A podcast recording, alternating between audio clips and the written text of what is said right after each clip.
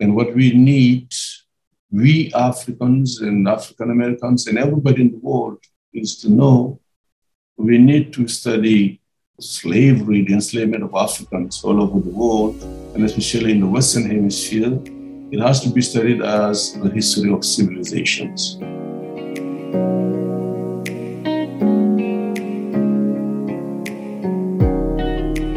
Welcome to Tilling the Soil, a podcast dedicated to discussing the unique successes and challenges of preserving the history of enslaved people in the United States. This is a project of Whitney Plantation, located in Wallace, Louisiana, a former plantation site dedicated to telling the story of slavery from the perspective of enslaved people. Tilling the Soil was funded by a 2021 Rebirth grant from the Louisiana Endowment for the Humanities. Your hosts are Amber Mitchell and Dr. Joy Banner.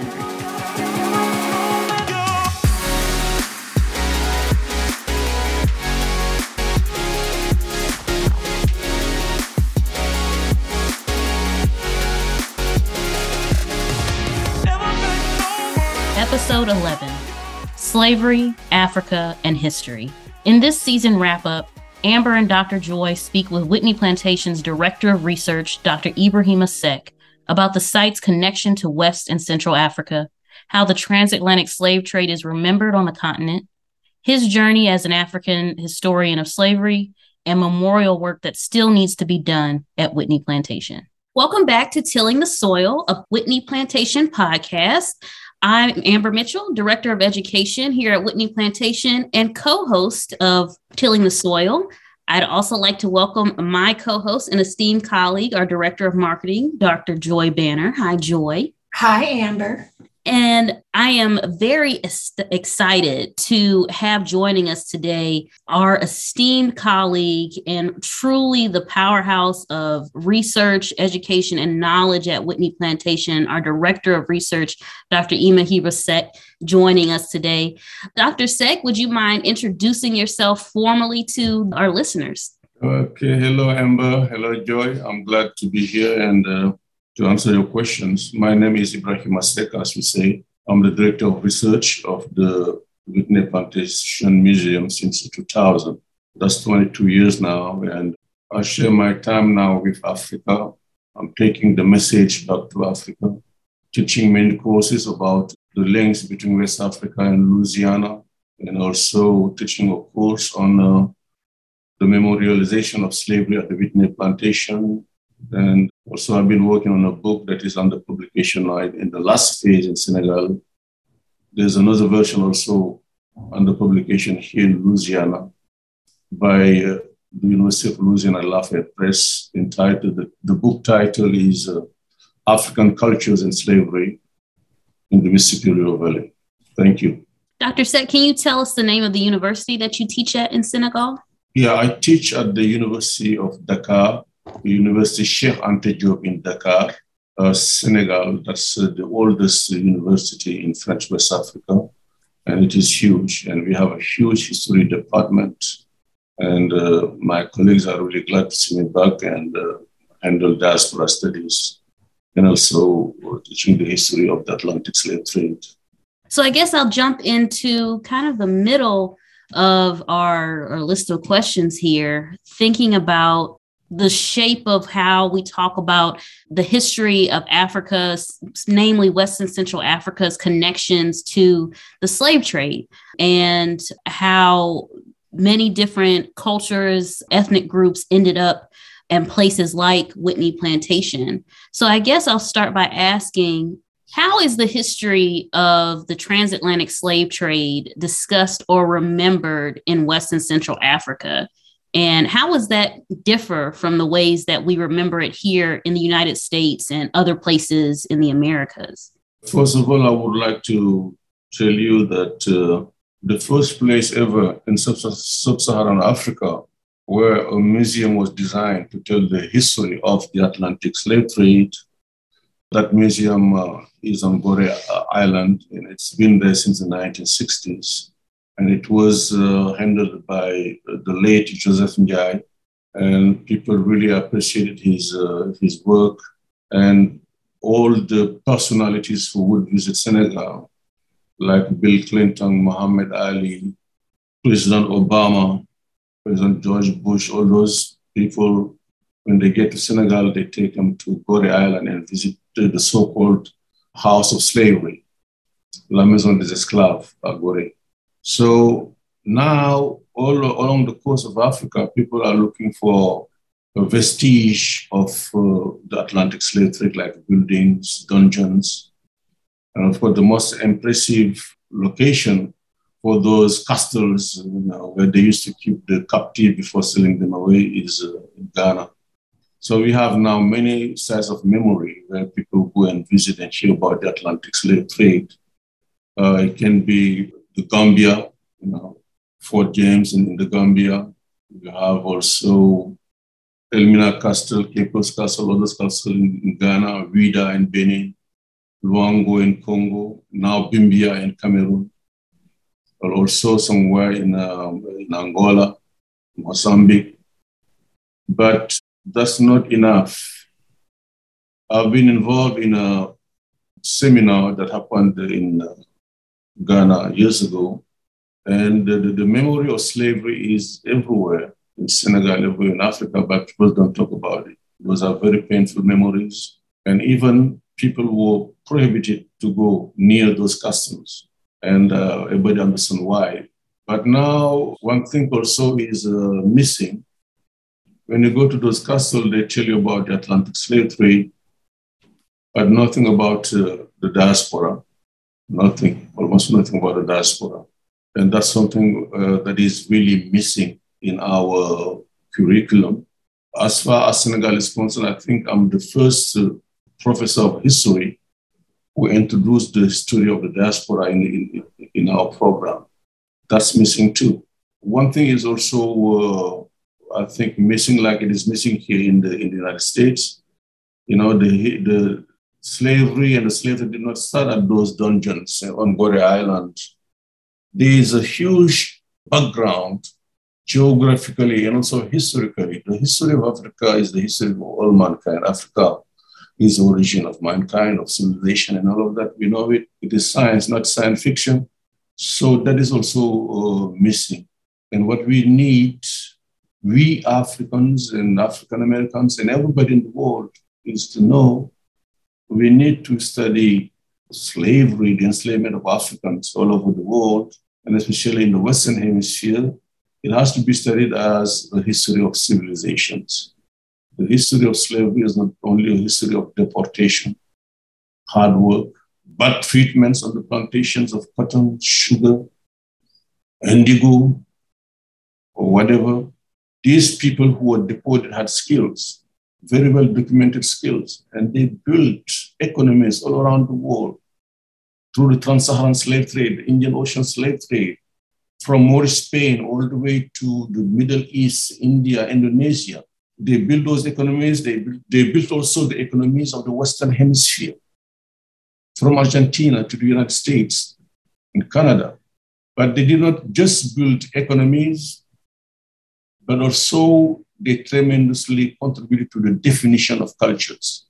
As far as the United States are concerned, we know that what makes American culture so lovable and people love it all over the world it has something to do with uh, African, what Africans and African Americans have built on, the, on this country. I'm talking about the culture, the music, the storytelling, the Brer Rabbit tales, Compère Lapin in Louisiana. Tales they made, those tales went into books like the Uncle, Uncle Remus's tales, and it went all the way to went all the way to Hollywood when you saw Bugs Bunny, and remember that the bunny came from Africa.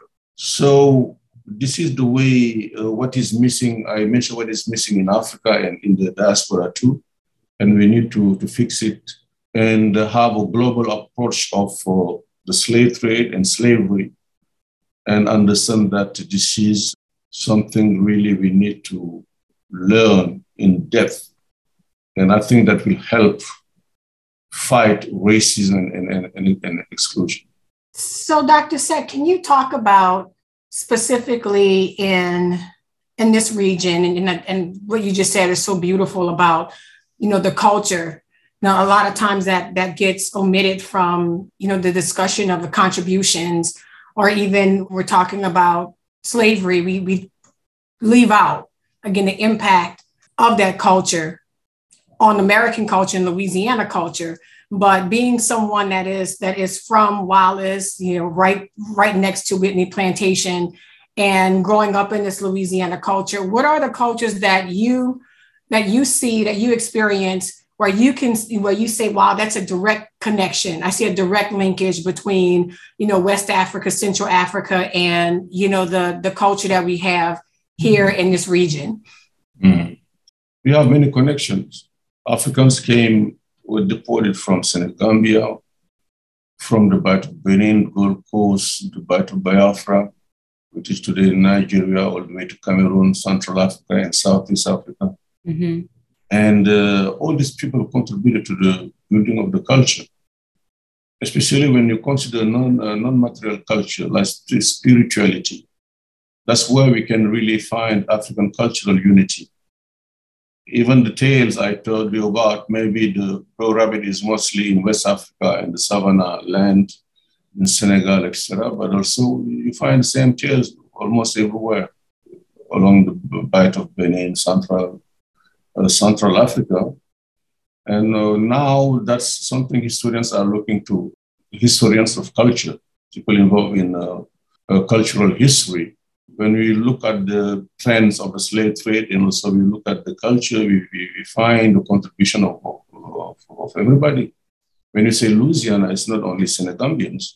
We certainly, Senegambians certainly were the first to be deported here, especially in the 1720s like 16 out of the 19 slave ships that made it to Louisiana from 1790 to 1830, uh, 16 of, uh, 19 of them came from Senegambia, 19 out of 45, and 16 came in the 1720s.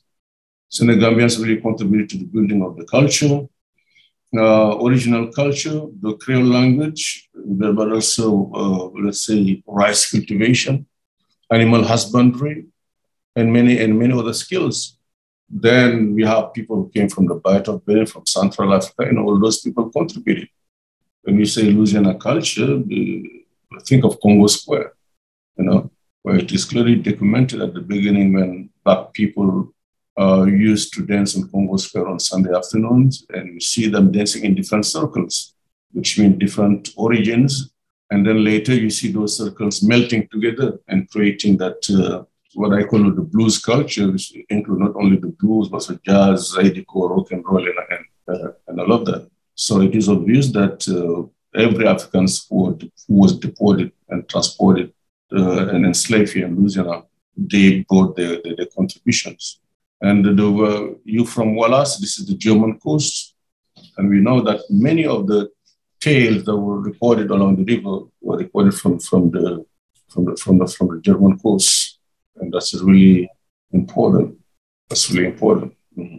Well, I grew up with compère lapin. My grandmother would, would talk about compère lapin, compère Bouki, mm-hmm. and all those tales in, in Creole French. So I did I didn't realize until much later that this was a West African tradition, and you know the, the amount of of resistance, you know, of cleverness that's and resourcefulness that are in those tales and, you know, now as an adult, I still go back and I rely on those tales when things are getting really tough. I, you know, sometimes I tell myself, like, you have to think like compère lapin. You have to be clever like the bunny. You can't let the, you can't let the, the power of the system win. You know, those tales, they really do, they really do mean a lot.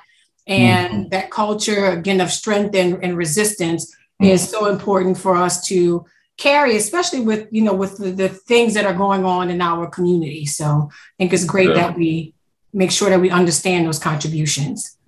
Yeah, compère lapin is something. Compère Bouki. uh, you know what is unfortunate about all of this?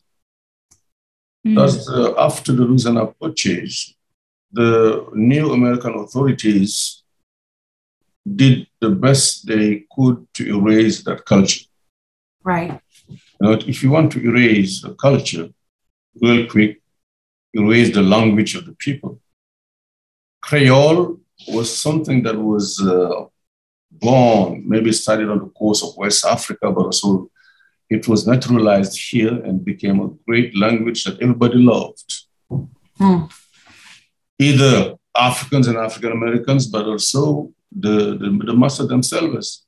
The children were raised by Black women, and they all knew those stories of uh, stories of uh, Bouki and Compère Lapin. But Uncle Sam decided that uh, nobody should speak uh, Creole at school. French also was eradicated, and English became the, the only language allowed at school. And uh, I think that uh, did uh, something really bad to the, to the, to the, to the memory you know, of the people.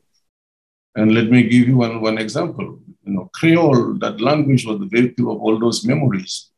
Maybe you're lucky you knew, you know those uh, stories of Bouki and Lapin.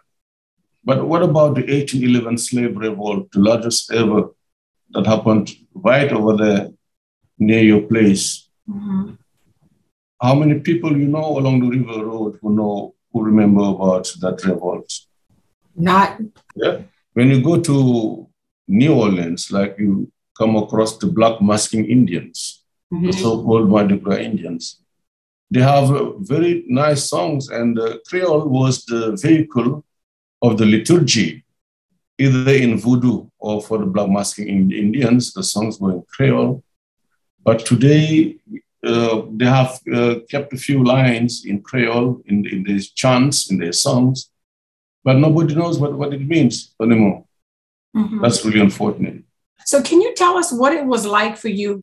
What were you taught about Africans that were in America now?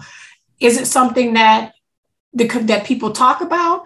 Is it still a sense of loss? Is there a sense of uh, responsibility? Or so, what is it like to learn about the African diaspora? And then also, how did you get involved in, in researching this history? Growing up, I was born in 1960. I grew up in the 1960s in my little town in Matam on the Senegal River. And I always, I used to hear songs. I didn't know it was about uh, slavery or slave trade, but I understood later. The memory of slavery is still there. People singing, like in Fulani, about Yano Bingartag, those who went and never came back. And many of the songs, when you understand really the language, be the Wolof or Fulani, whatever, it can be Mandingo too, the memory of slavery is into songs. And then later, I went to school, primary school in Senegal. You know, we were a French colony, and um, I belong to a generation of like school boys and girls who we had French textbooks. And what did, what did we learn about our history? Just our our kings and queens were barbarians, and we were told that selling human beings is a very bad thing that only happens in Africa. Only Africans do, do that and things like that. So I grew up with that and went to high school. And fortunately, in the mid 1960s, there was a change in the program. We decided to have our own textbooks. And when I grew, uh, was a teenager, I did uh, learn a lot about uh, slavery, the Atlantic slave trade, the trans-Saharan slave trade. But that wasn't enough. Like I said, uh, something was missing in the uh, in the curriculum is uh, the, the diaspora. Of course, I remember a textbook where we have something about diaspora. It was just one, one, one paragraph, like 10 lines. And what uh, they talked about in those lines is about the, the, the music, you know, about uh, practice like voodoo, but that wasn't enough. And until I made it to the university, I did not uh, learn much about uh, slavery. But I was lucky enough uh, to have professors uh, who taught us a lot about the trans-Saharan slave trade. And I did my, my uh, master's degree, my master's thesis on the Senegal in the trans-Saharan slave trade. And later I kept on discovering something. And the, the, the most important thing in my life, I mean, two things. The first thing is I was lucky enough uh, while I became, when I became a high school teacher, I was selected in 1989 to be part of a trip to the United States with eight other Africans selected all over sub Saharan Africa to get here in the United States and discover the culture. They took us everywhere from Washington, D.C. to New York, Boston, Massachusetts, Springfield, Illinois, down to Mississippi, Texas, up to Seattle, Washington. But what was striking for me was not uh, visiting Boeing plants in uh, over there near Seattle, uh, neither whatever I saw in Texas or Springfield, Illinois, Boston, but it was our visit in Mississippi, Oxford, Mississippi. For the first time, I saw and heard a Delta blues singer. And also, I went to a church, a black church, on that same trip. It was a Sunday, and it was the homecoming, the Second Baptist Church in Oxford, Mississippi. And when I saw those people, you know, just uh, rocking the church, it uh, raised something in my mind. I said to myself, I have to come back in this country. Mm. So I went back to Senegal. I went into depression for a few years because not knowing what to do, how can I do it to get back to, to Mississippi, Louisiana, maybe, and uh, do something about uh, diaspora studies. And I was lucky enough in 1993 only Midlo Hall was invited to Senegal to do, to do a keynote speech for the opening of the West African Research Center in Senegal. That was initiated by a Senegalese professor, Mohamed Mustafa Khan, and a, uh, an American professor right here from Louisiana, from Donaldsonville, uh, Eileen Julien. You know, her uncle is the one who invented in 1964 the sugarcane planting machine. So Gwendolyn of Hall had just published uh, Africans in Colonial Louisiana, you know, that book. And she came to give a, a lecture about, uh, about the connection between Senegambia and Louisiana, and I was the crowd. After her lecture, I went to see her. I told her, Madam, I know you from Louisiana, and I will find you one day. I will find you. And uh, what I did is to go back to the University of Dakar to complete my education and get a PhD a doctoral degree on African cultures and slavery on the Mississippi River Valley. And I graduated in 1999. And the next year, in 2000, Gwendolyn Midlo Hall, she's a very good networker. So the people of St. Martinville in Louisiana, Southwest Louisiana near Lafayette, wanted to do a sister city program with uh, an African city. And she told them, go to Senegal, Gorée Island. In fact, I have uh, one of my uh, students, she was talking about me. She was my mentor when I was doing research here for my dissertation. And he said he's coming back to Louisiana soon. Uh, it was in 1999, and I went to meet the people of St. Martinville, and we established that uh, uh, sister city program. They traveled to Gorée Island in December. In May 2000, uh, the mayor of Gorée Island and his delegation came here into the United States, and I was the advisor. Mm. So we went to St. Martinville for the inauguration of the African American Museum there. And after that, we went uh, back to New Orleans and spent two nights.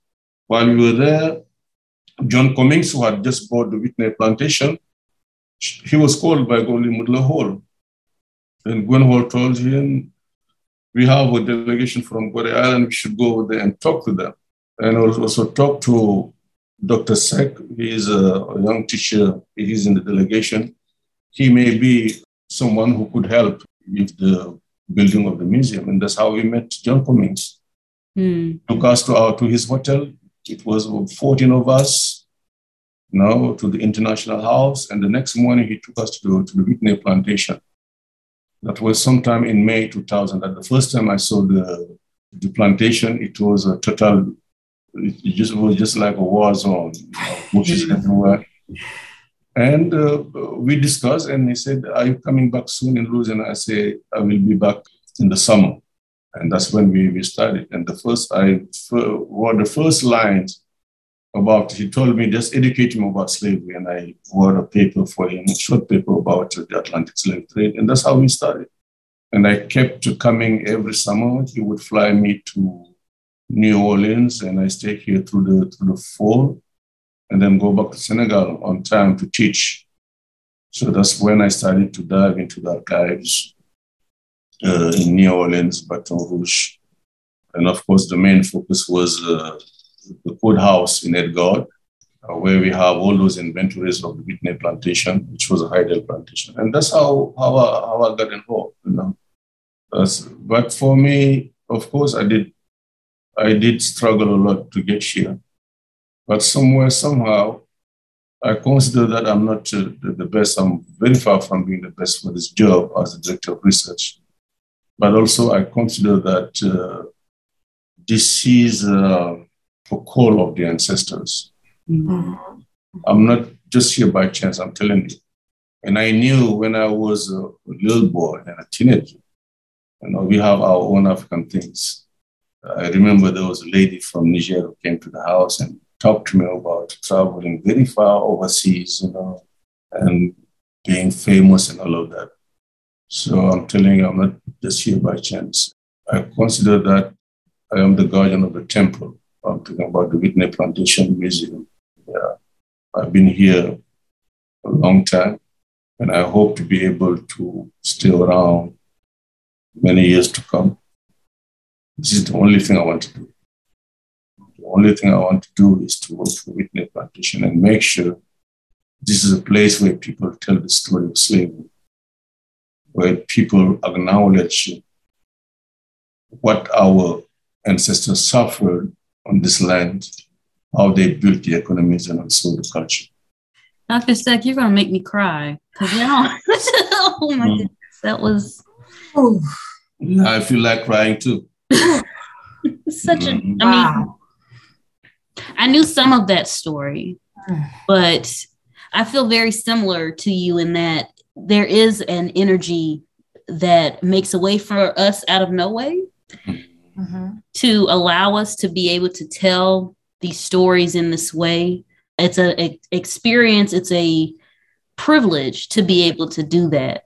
Mm-hmm. And just the way that you just told us your story is so humbling, but also it's just so inspired because it's like, yeah, that makes sense. Mm-hmm. Because we we feel I feel it personally every day, you know. I not only me, I know that uh, many of the tour guides over there, when we were still doing real uh, guided tours, someone told me this place makes me feel healthy. Mm. And I'm doing this, I have so much energy. That's the way I feel too. I remember one day, it was uh, in December, on December 6, uh, 2019, when uh, John and Donna Cummings were hanging, handing the museum over to the Whitney Institute. Uh, I was asked to, to, to speak. And at the end of my speech, uh, all the people came to me and asked me, where, where do you go to get your energy from? You know, whenever you see me walking like a duck and uh, looking tired and all of that. But when I get into telling the story of slavery and telling you something about the meaning of that place for me, I don't even know when I get, where I get the energy. Mm-hmm. And I can do it all day long without feeling tired or whatever. Yeah. So that's what I feel. And I feel the presence of the ancestors too. Mm-hmm. You were not there. Maybe Joy was there years ago and uh, Dada Dagbo Huna Huno, who is the, the Pope of Voodoo based in Ouidah in Nigeria. He visited, he visited Whitney Plantation. I gave him a customized tool with a Queen uh, Dorothy Desir, who is African American, and uh, the Queen Mother. I gave I gave him a customized tool, and I did on the tool. He was willing to do some kind of uh, performance or ritual of divination. Mm-hmm. John Cummings was there, Joy was there, Ashley and all the other people who say this place will be so famous. People would will come from everywhere, not only from this country, but also from everywhere who want to visit it. And he tell, told that, believe me, this will be a place of healing. People will come from very far for healing, mm-hmm. Peace of mind. And uh, I think we'll get there. Unfortunately, we were stopped by COVID. And uh, to tell you the truth, the way I wanted the place to be the implementation of the story of slavery and all of that, we, we did well. We are doing well, but we need to do better. We need to do better and especially find ways of displaying the culture. Mm. I have a question about uh, the, you know, what is displayed at Whitney Plantation. We don't talk much about culture on the ground. Of course, we talk about rice cultivation and things like that. And uh, but I'm glad that the exhibit, the internal, the internal exhibit in the welcoming center, uh, we have a few panels about, about culture, but that's not enough. And we need to continue telling the story of slavery without any sugarcoating. We just need to know how to tell the story better in a way that, uh, and I'm usually say that when I lead a tour, when I have a crowd around me, black people, white people, no matter the age, I tell them at the end of this tour, if you feel guilty or you feel angry, that means I failed in my mission to educate you about slavery and slave trade. And uh, one of the things I really succeed to do is to explain to them, you know, the slave trade was part of a system, a system of a nascent and growing capitalism that crushed everybody, and even Europeans. Mm-hmm. Those indentured servants were slaves, enslaved, you know, although it was temporary. For us Africans, it was for life, unless you get to, you buy your freedom from your master or your, the master don't grant you freedom. We have to understand also the involvement of African leaders in this mess. We know, we know very well the mechanism. It was a matter of you participate, you die. Uh, if you don't participate, you die. It's a, it was a matter of security too. Mm-hmm. So we have to understand a lot that uh, it is. It was a very complex. It's a very complex, uh, you know, thing.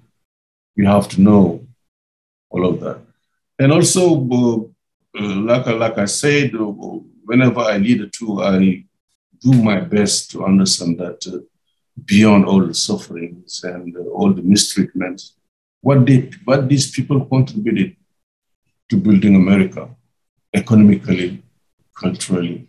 I go into the, the problem of American leaders too. We just celebrated the 4th of July, but that was not uh, Independence Day for Africans and African Americans who were maintained in slavery. The founding fathers fought for their freedom, for the freedom of America. Black people participated in the liberation of Africa, of, of America. Even black troops from Haiti but after they won, the United States became officially free and independent. They did not think about uh, Africans and African Americans and slaves. Of course, they stopped the international slave trade, but they did not stop slavery. And all these uh, founding fathers, all of them or most of them were slave owners. So they kept postponing the problem until uh, uh maybe about 600,000 Americans died in that long civil war. And we know in the middle of the Civil War was the issue of uh, slavery. Mm-hmm. And even after that, slavery was reinvented for 100 years under another name. Racial segregation, Jim Crow, a system that was worse than slavery, I believe. We have to tell the truth. We have to go in depth. And also at school, at university, we have to uh, provide very vast picture of slavery and invite people to, to reflect. And uh, I think that's the best, uh, the number one, uh, let's say, step for reparations. Understanding the system of slavery, understanding also whatever came with it. That's what I think. And I hope that we'll keep uh, you know, doing that and uh, going into in depth I will finish with this. It's good to learn about uh, the Atlantic slave trade, slavery, the building of the economy, and the culture, all of that. But it is not just enough to talk about it. The Whitney Museum need to be a place of, of uh, performance too. I've been talking about it for so many, so many years. We need to have a big festival every year at the Whitney Plantation. And I think the best time to do it is Juneteenth. Mm. Yeah, we're doing well. Every, every year we celebrate Juneteenth, but it needs to be a big event. Almost like a homecoming. A homecoming, yeah. A homecoming. Mm-hmm. Something that would last like two or three days. I love that idea. And how people from all over the, the, the, the River Road, Louisiana come. Wonderful. How, you know, people from, from Africa, from the Caribbeans, that should be possible. And we have space for that too. Mm-hmm. have space for that. On that same note, and you mentioned about St. Martinville and, and having the sister city. And there seems to be more of a desire for people from, from America to go over from, well, African Americans to go to, to go and visit Africa. Um, that's part of the, the tourism industry. And, and I had had the chance, um, wonderful opportunity to go to Senegal with you, Dr. Seck. And that was my first time in Africa at all. And you know, these questions that we talk about, what does it feel like to be on the other side of the Atlantic and standing at the house on Gorée Island at that plantation house, and then realizing how similar it felt to the big house here at Whitney and seeing, you know, that transfer of culture and also that, that transfer of oppression from one country, from one continent to the next. So, what do you think about uh, more people taking those visits to Africa? Do you think that it is opening up people's eyes to understanding their culture? Thoughts on whether or not you think it's a good thing for us to, to actually go in and visit parts of Africa? What I always say to African Americans don't worry about uh, where you will land in Africa. Just pick one country. It can be Senegal, Nigeria, Congo. Just pick one country where you feel like going to or whatever. That's a reconnection. Be reconnected and learn a, at least one African language. It's possible. Oh. In Senegal, for example, we have an institution who do that. You stay there for a month. I have seen students who come to Senegal they say one month or a semester. When they leave, they speak French, they, they, they speak Wolof. Okay? So the language should not be anymore a barrier. Just speak one language. It will introduce you to, to the whole to, to, to the whole culture. And it is important also African Americans to be physically in Africa, reconnect with the with the land. Yes, we went together to, to Senegal, but you didn't see you didn't see much. Time was so tight. Mm-hmm. Maybe you saw that performance for the opening of the Museum of African Civilizations, but I did not take you into the country. No. To see and live in depth, you know, culture. I've been, to, I've been welcoming people to Senegal, you know, take them to villages and all of that. They always it. There's a particular time in Africa, especially in Senegal, after the harvesting of the food crops, they have every village has its festival. It goes with wrestling, African traditional wrestling, uh, dancing and singing. It is just uh, something, uh, something great. I know that at the end of this year, uh, from Christmas to for about 10, um, maybe two weeks, uh, they are organizing a, a trip to Senegal with the Congo Square Preservation Society to travel to Senegal from Christmas to the 10th or the 11th of, of January.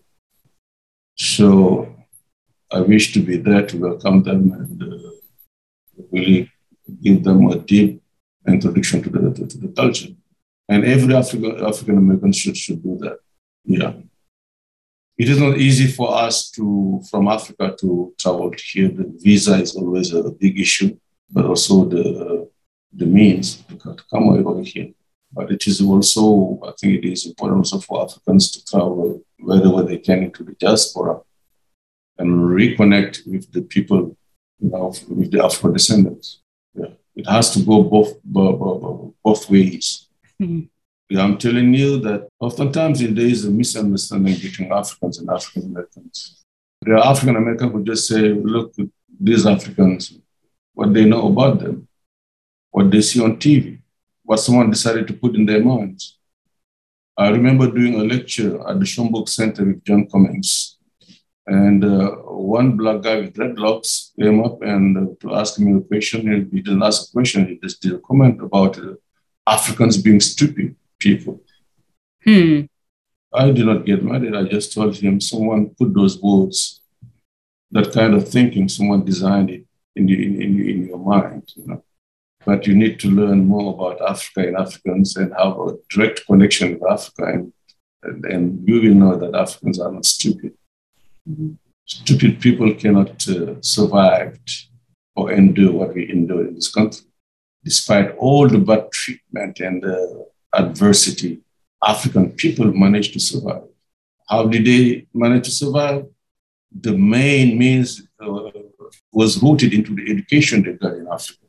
That education allows you to go through a lot and be resilient and survive. And I always say, I'm here to stay. You cannot eradicate me, you cannot eradicate my culture. So we are still standing up. Maybe some don't, don't love us because they think we are potentially dangerous, and even the police officers, they are so prompt to kill us. But they, they all love our culture. They love it. And now they need to not only love our culture, our blues, our jazz, our jambalaya, our gombo, couscous, and all of that, they need to learn how to love us too how to consider us as human be- beings and not just potential uh, and dangerous uh, beasts. And uh, that's why reparation is not only for Black people, reparation is also for those people who grew up to be racist. Mm. We need a lot, of, I mean, very strong education here, educating people about, about this. Otherwise, it will be always hard for us to live in this country. So, Dr. Seck, whenever I bring students through, we talked about it a little bit earlier before we got started, but we were talking about the Wall of Honor and Gwendolyn Midlo Hall, Allées, bringing people through those spaces, especially students. For them and for a lot of people, that's the first time that they see names mm-hmm. people especially with the fact that many of our exhibits feature names that, in addition to French, Spanish, English, of course, also you get names that are Wolof or Bambara or Mandinga or whatever other kinds of ethnic groups that ended up in this area listed. Why was it important for you in when you all were shaping how Whitney Plantation would lay out what our monuments and memorials would look like and feel like why was it important to you to elevate the names of these people who are often nameless at mm. historic sites and plantations? Now if you have those names that also means resilience. People resisted to keep their names african names. Louisiana was a french colony and, and they designed in 1724 the black code for africans in louisiana and one article at the very beginning is about baptizing African. They give you a Christian name. They call you a Christian now, you're baptized, but, but still enslaved. What a contradiction. Hmm.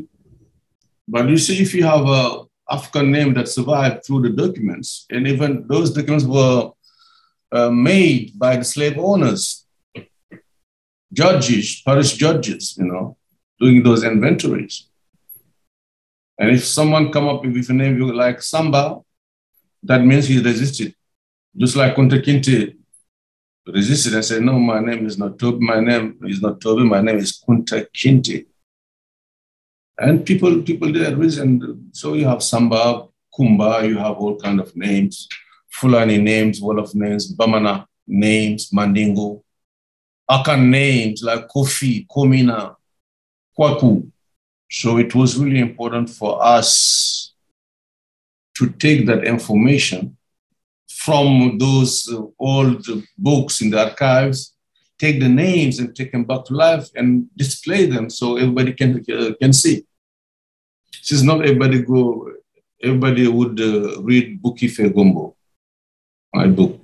But when you get to the Whitney plantation and you go to that wall, you'll see those names.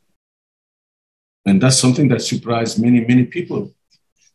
We thought that, we thought, and even in Senegal, when I talked to them about, uh, you know, these names and carried by our people over here, they are surprised.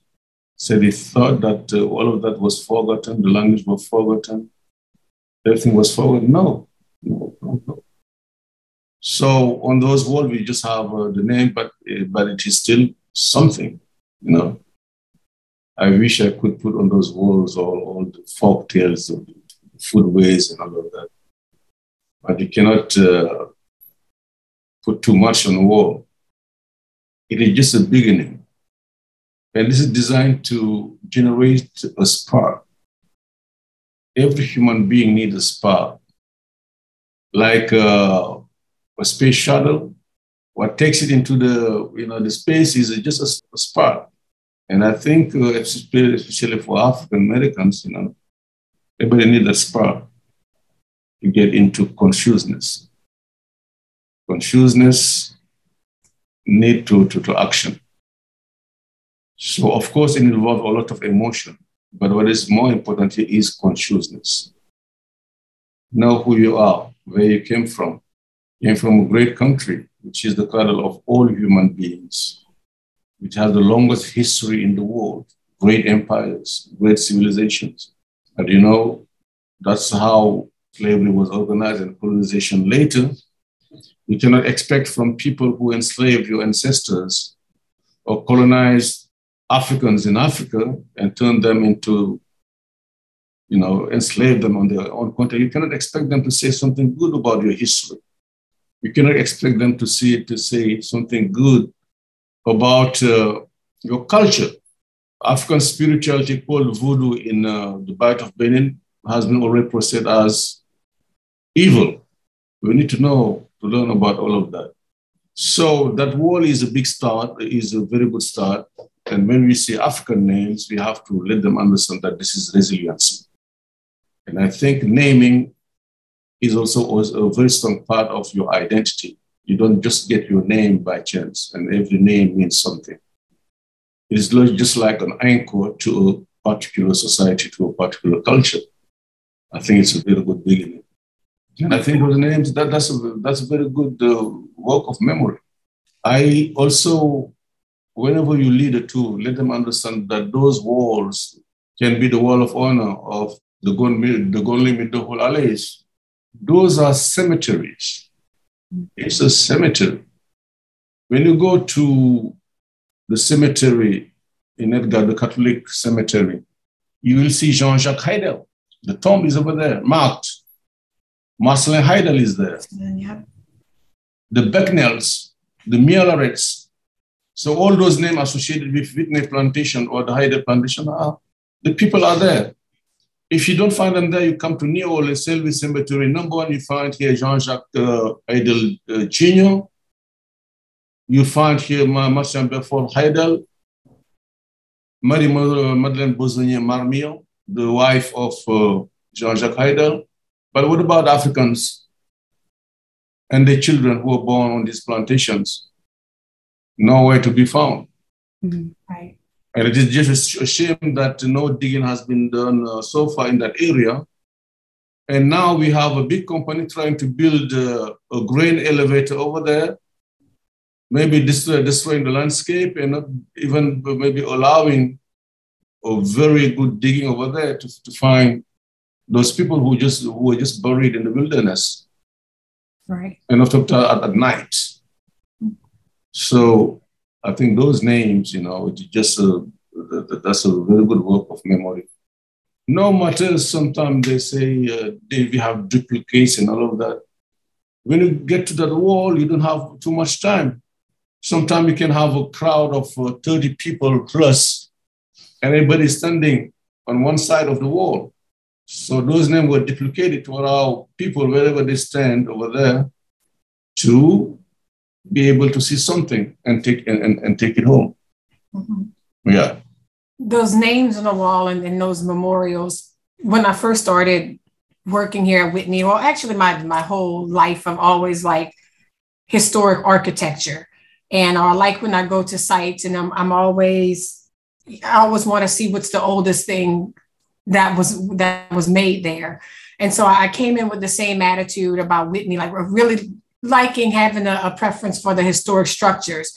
But like you were saying, when we bring people through the memorials and the way that people interact with, you know, our walls, which were built you know maybe they're only 20 years old but it's the way that people will stand there and not only read the names but read the passages from the slave narratives and how much it pulls them in you know and especially with our African American guests who, when they see a name on a wall, and they may recall that they had an ancestor that was named, that had the same name and that may have come from Louisiana. And so there's this tiny bit of hope that maybe it's their ancestor that they were looking mm-hmm. for. Mm-hmm. And it's just all of those ways in which our guests have engaged with the wall and that act of memory, you know, in reverence for those names have made the memorial walls my favorite features on Whitney Plantation because like you were saying it you know the history is one thing and having the structures but when you see the ancestral links and when you see people there being in the spirit and invoking their roots their lineage and that appreciation it has made me appreciate and love you know those features of, of the plantation more than just the history. Again the, the way that you you know were such a big part in putting together Whitney and what it looks like today. Uh, I think it's so beautiful, and I think that it, it incorporates not only you know just the past, but the present, and then also you know the future. Again, your stamp is, is all over Whitney, and it always will be, and we're very fortunate for that. And you, you know what? My favorite time at the Whitney plantation is uh, when the sun goes down, and maybe we have the last visitors on the ground still, and uh, it is calm over there at the Gwendolyn Midlo Hall Allées, I always sit down and go around, and every time I do it, I see people I have met uh, in Africans in colonial Louisiana or people I have met in the, in the archives. And I was one, one time I was able to uh, find names for one friend of ours. His name is Henderson. He's deep into searching his family roots. We found names of his own ancestors over there at the at the Bonle Middle Allays. Wow. So it carries more than 100,000 names of people officially recorded in inventories or trials from 1719, the year the first slave ship came to Louisiana from Africa, to 1820, when the domestic slave trade really took over when people were mostly brought, deported from the east coast of the United States to the Mississippi River. If you have an inventory or you have a case like uh, Maroons being tried or people who went into uprising, like the 1811 uh, German Coast Uprising, I found their names on, on the walls. I found other people like in the French, during the French period, early French period, who were taken to trial for uh, running away Maroons. I found those kind of information in the, you know, on those walls. It is possible if you have an inventory. It just has to be done between 1719 and 1820. You can, you can find, you can find uh, those people on those walls. It may take a lot of time. Sometimes it's just by chance, you know. And that's why I'm struggling now to have the Louisiana slave trade completely. I, today I was supposed to be in Toronto, where you know working on uh, something, many projects related to slavery, and one of them is the completion of the Louisiana slave database. I've been talking about so many years, but I so far I didn't get, I really did not get uh, the support I need to complete that work. Uh, that work. And we need to do that. And we have some space over there too. When you have the church uh, at your back and you are facing the Gwendolyn Midlo Hall Allées, there's a lot of space to, to, to the left. And we should have other walls over there carrying the people who were documented on this plantation all over Louisiana from 1821 to 1865. I think that should even be a state project And I know Amber, you know how to find grants. I don't. yeah, we need a big grant to complete the Louisiana slave database. And I would love that to be completed before I die or before Gwendolyn Midlo goes to rest. Mm-hmm. She's still fighting, she's still struggling, she's still attending Zoom meetings with us. We wow. know what to do, we know how to do it. But you know, you need some money to do that. You're right, Dr. Seck. Mm-hmm. Projects, and we talk about it in a different episode as well, about how a lot of the work that goes into preserving sites like ours and doing the important work of sharing information, finding the information, having enough staff to help find the information, interpret the information, create the materials that get sent out, create the website, monitor it, preserve it. All of that takes money. Mm-hmm. And one of my major goals since coming on board has been to bring in more dollars to assist us in the important work that we're doing. And so it is definitely on the list. One of the top top projects that I have personally is just thinking about how can we build out more of our exhibitions and uh, mm-hmm. memorial spaces, as you've said. So all that to say, working on it. yeah, we need to take the message to to the governor of Louisiana. Yes. To the state legislature. Talk to them. You know what? I, I, I bet we can. I would like to also volunteer to Descendants Project and being a part of finding, getting the funding for yes. this project. So yeah, I, I think that we can, we now are very, us three now, we are going to put that mm-hmm. as one of our priorities. And, and not just us, not just us, also our listeners right? Our listeners, yes. Because you have the power within your own community. We're talking about Whitney Plantation, but that's also an extension of you, dear listener, to think about in your own communities how do you tell the stories of those who have been marginalized and actively left out of larger interpretations and how can you use your local governments um, your lawmakers your teachers, your educators, your local community to mobilize on behalf of those people whose voices and names have been taken from them? What can you do? And one of those things is also advocating for yourself, advocating for those communities and our community to your state legis- legislature, lawmakers, and others, and funders. Again, if you're looking to fund us, contact Amber Mitchell at a mitchell at whitneyplantation.org. Thank you. Real smooth. Uh, Joy, uh, please, uh, I, I would like to be more involved with the, with the descendant projects. Thank you. Well, we'll put you to work. So, Well, the last time I, when I was in uh, in Senegal, into that village where our first prison was born, and it is a high, a very good side of memory about culture in the Serer country. So every March, you know, the, they organize a big festival the ladies have their own festival. And they told me, look, we started a, festival years ago here, the Bouki Blues Festival, which I started like 20 years ago. And for, for the first edition, I, I even had a keynote speaker from the University of Mississippi wow. and a Delta blues singer from Clarksdale, Mississippi in Senegal. So they told me we really would like to develop our festival and take it to an international level and especially have the diaspora involved. Mm-hmm. And March is a good time to travel to, to, to, to, to Senegal. The weather is really nice and uh, you have always something happening. And I would like to build with you and Descendant Project or program for Senegal for every March so we can organize a big delegation to go there and not visit the village, but also we have Saint Louis, Senegal. We go to Senegal River, visit Saint Louis, and see all those similarities in terms of in terms of architecture, in terms of uh, easygoing and all of that in Saint Louis, Senegal, where everything started, where everything from where everything was organized. You need to do that. Well, I would love it. I would, I would, that would be absolutely fantastic. And I know we have a lot of people, especially here, would love to go and experience that as well. So we'll talk, definitely talk more about it.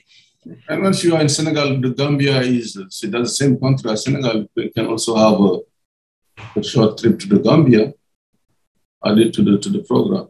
Yeah. It sounds like an NEH grant, Dr. Seck. Uh-huh. Mm-hmm. You know, my yeah. grant mind is thinking. So NEH, just wait for that application to come in next year. That's right. See, so you've already already got the topic. Exactly. We have the plan. Mm-hmm. Now we just need the money. Right. Yeah. But please also think about what I said about the state legislature and the governor. Absolutely. You need to talk to them. Yeah, I already talked to the J. Bill who it was came with his work, his delegation, with Bill Nungesser and all of that. But I need to find them over there in Baton Rouge and talk to them. We need to do that. They need to be to be involved. They need to do something about it. Yeah, they need to, especially with everything that's going on. And you know these um, these cultural resources and our communities and and unmarked burial grounds all being under threat. Mm-hmm. and so definitely we need to have the lieutenant governor who's a head who's the head of tourism needs to be involved in this as well. Mm, absolutely. So dr seck i have one last question. What do you hope visitors whether they be african american or from other different backgrounds and cultures and ethnicities. What do you hope visitors take away from their time at Whitney Plantation, from their visits, from the experience that they have at Whitney Plantation? First of all, is a, a good understanding of the institution of slavery, to understand that Africans and the descendants were enslaved because they needed the skills, they need to build the country the French wanted to stop dying of starvation. They need to know, whatever the complexion, whatever the color of the skin, what Africans and African Americans did here. And also understand a deep understanding of why we're doing this. It is not designed to blame anybody. It is designed for understanding, education, but also once you get, uh, like I said, involved a lot of emotion, but what is important here is consciousness, which would lead to action. So they have to understand that this visit, if the tour is done very well, it should turn them into missionaries. We cannot rewrite the history of slavery, it is gone, but people are still suffering from the legacies of slavery.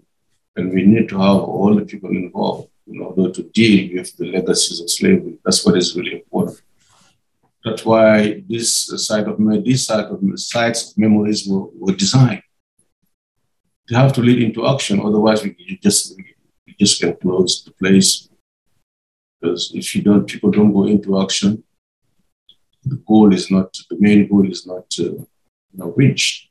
That's what I want to say to people when they get to Whitney to understand the institution of slavery, how, how it worked, and also what came out of the enslavement of Africans and African Americans, and more importantly, to go back with uh, deep consciousness about the history of slavery, and also to be really involved in dealing with the legacies of slavery.